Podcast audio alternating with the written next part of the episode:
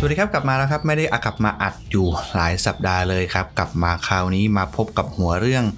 อีกหนึ่งหัวเรื่องครับที่เป็นที่พูดถึงกันมากคือ ถังร้อนดีหรือเปล่าครับ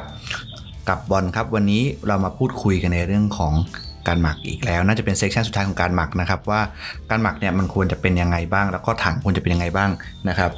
ก็สองสามสัปดาห์ที่ผ่านมาเนี่ยครับก็ได้รับคำถามมาว่าพี่หมักแล้วทำไมถังไม่ร้อนเลย พี่หมักแล้วทำไมอุณหภูมิถังไม่ขึ้นเลย มันดีหรือไม่ดียังไง อันนี้ ต้องบอกก่อนว่าเราต้องมาทำความเข้าใจกันว่าการหมักจริง ๆ แล้วเนี่ยมันเป็นยังไงมันให้ความร้อนไหมมันต้องการความร้อนหรือเปล่านะครับถ้าหากว่าจริง ๆ ใครจำได้เนาะที่บอลพูดไว้แรก ๆ ว่า เชื้อแบคทีเรียเนี่ยหรือเชื้อจุลินทรีย์ไม่ว่าจะเป็นยีสต์หรือแบคทีเรียเนี่ยมันทนต่อความร้อนได้บ้างระดับหนึ่งแต่ทนได้ไม่เยอะนะครับถ้าสูงเกินไปเนี่ยมันก็ตาย เพราะฉะนั้นคือถ้าถังร้อนเกินไป เชื้อก็ตายเอาง่ายๆเลยเนาะไม่ต้อง เยอะแยะไม่ต้องวิทยาศาสตร์อะไรเลยปลาโดนน้ำร้อนลวกก็ยังตายเลย เพราะฉะนั้นจุลินทรีย์ถ้าหากอยู่ที่ร้อนเกินไปเขาก็ตายครับ เหมือนกันเหมือนกับพวกสิ่งมีชีวิตทุกชนิดแหละ เพราะฉะนั้นในถังหมักเนี่ยมันต้องมีอุณหภูมิที่เหมาะสมไม่สูงเกินไปและก็ไม่ร้อนเกินไปนะครับเพราะว่าถ้าร้อนเกินไปเนี่ยเชื้อจุลินทรีย์ก็ไม่สามารถทำงานได้แล้วก็ตายไปนะครับมันก็จะไม่สามารถทำให้เกิดการหมักที่สมบูรณ์ได้ แล้วร้อนหรือเย็นดีกว่ากัน มันจะมีอย่างนี้ครับ มันต้องทำความเข้าใจว่ากลุ่มของเชื้อจุลินทรีย์ที่อยู่ในถังก่อน ในกลุ่มของยีสต์นะครับก็จะมีความเหมาะสมของอุณหภูมิที่เจริญอยู่ที่ช่วงประมาณ 25ถึง30กว่ากว่านิดๆในส่วนของแบคทีเรียก็ประมาณ 28ถึง36ประมาณแถวๆนั้นนะครับซึ่งก็เป็นอุณหภูมิที่เหมาะสมต่อการเจริญเติบโตของพวกจุลินทรีย์ต่างๆ ในถังหมัก ทีนี้มันก็จะมีในเรื่องของว่าแล้วหมักขั้นตอนไหนบางคนใส่วันแรกปั๊บ วันที่ 2 24 ชั่วโมงผ่านไป อุณหภูมิขึ้น 40 เลย มันเกิดจากอะไร บางคนบอกว่าไม่ขึ้นเลย หมักบางคนบอกปิดฝาถังไว้ไม่อุณหภูมิไม่ขึ้นเลย ความร้อนเกิดจากอะไรครับ บอลพูดเสมอเนาะตั้งแต่ตอนแรกว่า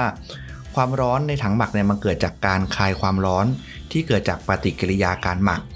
เมื่อจุลินทรีย์ไม่ว่าจะเป็นยีสต์หรือแบคทีเรียเนี่ยใช้พลังงานหรือว่าเอาน้ำตาลมาเป็นแหล่งพลังงานเนี่ยเขาจะคายความร้อนออกมา ในกระบวนการคลายคลายคลายความร้อนอะที่บอลเรียกว่า exothermic reaction นะครับก็เป็นกระบวนการที่เขาจะ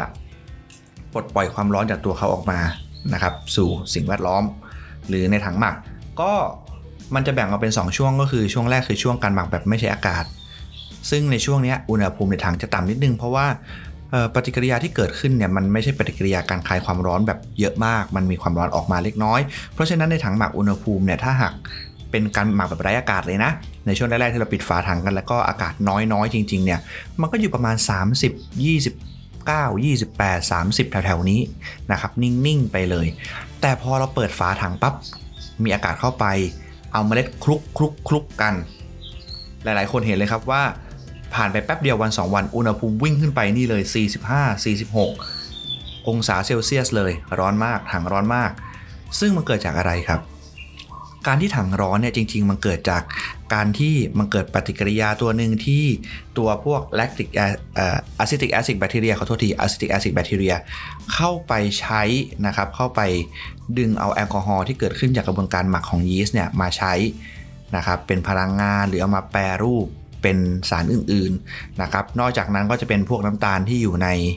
พวกเมล็ดที่ยังเหลืออยู่ ก็เอามา ทำปฏิกิริยา ปฏิกิริยาตัวนี้เราเรียกว่าป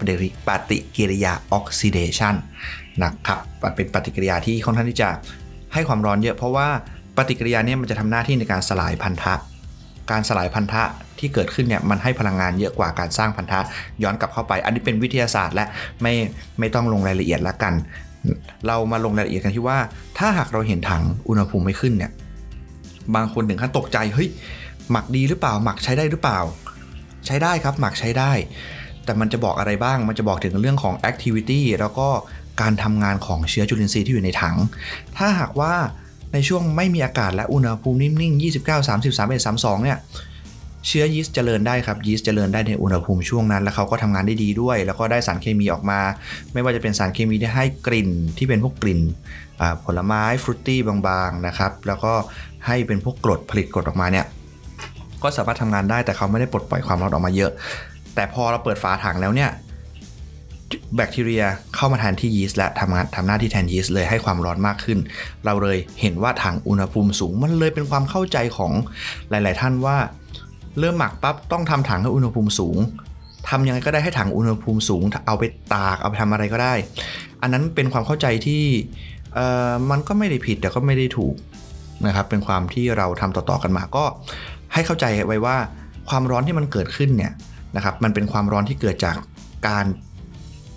เปลี่ยนแปลงปฏิกิริยา การเปลี่ยนแปลงน้ำตาล การเปลี่ยนแปลงโครงสร้างของไอ้ปุยขาวของตัวเมล็ดโกโก้ ให้กลายเป็นพลังงานและสารเคมีอื่นๆ โดยเขาจะปลดปล่อยความร้อนออกมา เพราะฉะนั้นถ้าเราเห็นว่าในถังของเราในช่วง anaerobe เนี่ยช่วงแรกเนี่ยสามวันแรกที่ปิดฝาสนิทอุณหภูมิไม่ขึ้นเนี่ยอย่าตกใจ แสดงว่าอุณหภูมิมัน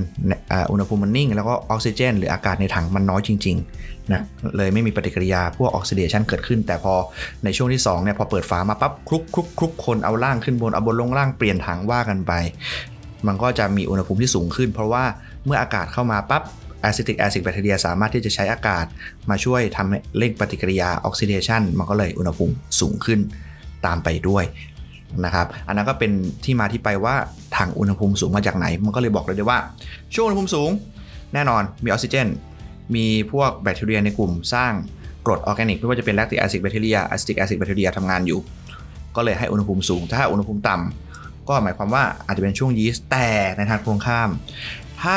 เราหมักมาเสร็จปั๊บผ่านแอนแอโรบแล้วเปิดฝาถังคลุกก็แล้วคนแล้วอุณหภูมิไม่ขึ้นนี่ปัญหาแล้ว ปัญหามันก็อาจจะเกิดจากที่ว่าเชื้อที่มันทำงานอยู่ครับ อาจจะไม่ทำงานได้เต็มที่เนาะอาจหรืออาจจะเป็นเชื้อในกลุ่มอื่นที่ไม่ใช่เชื้อที่เราต้องการ เข้ามาทำหน้าที่แทนพวก lactic acid bacteria acetic acid bacteria ก็ได้ หรือไม่ก็คือน้ำตาลหมดอ่าน้ำตาลที่เป็นแหล่งอาหารหมด แอลกอฮอล์ที่มันเกิดจากกระบวนการหมักแบบไร้อากาศหมด หรือไม่มีเหลืออยู่เลย อันนั้นก็สามารถเป็นปัญหาได้เหมือนกัน แต่ว่า โดยคร่าวๆเลยมันควรจะมีอุณหภูมิสูงขึ้นบ้างสักประมาณ 40 นิดๆนะครับแต่ว่าถ้าหักสูงเกินไปล่ะ บางคนบอกต้อง 50 60 เอ้ยนั่นสูงเกินไปเชื้อจะอยู่ได้หรือเปล่า เชื้อบางกลุ่มนะครับเป็นเชื้อที่ทนต่อความร้อนที่เราเรียกว่า heat tolerance แต่ก็ไม่ได้ทนร้อนได้ขนาดนั้นนะครับนี่คือทั้งหมดของเรื่องของอุณหภูมิในถังหมัก นะครับจะไม่ให้เกิน 8 นาทีละนะครับเอกสารอ้างอิงก็เยอะแยะไปหมดว่าจะเป็น Food Microbiology นะครับของหลาย ๆ เล่มเลยนะครับ paper ที่อ่านอยู่ก็คือหนังสือที่ชื่อว่า Cocoa and Coffee Fermentation นะครับหาซื้อได้ใน Kindle เดี๋ยวบอลจะแนบลิงก์ไว้ให้นะครับเล่มนี้ก็เป็นเล่มหนึ่งที่น่าจะมีติดตัวไว้แต่ราคาค่อนข้างสูงนิดนึงนะครับส่วนในอพิโซดต่อไปจะเป็นเรื่องอะไรนั้นเดี๋ยวกลับมาพูดคุยกันอีกครั้ง สวัสดีครับ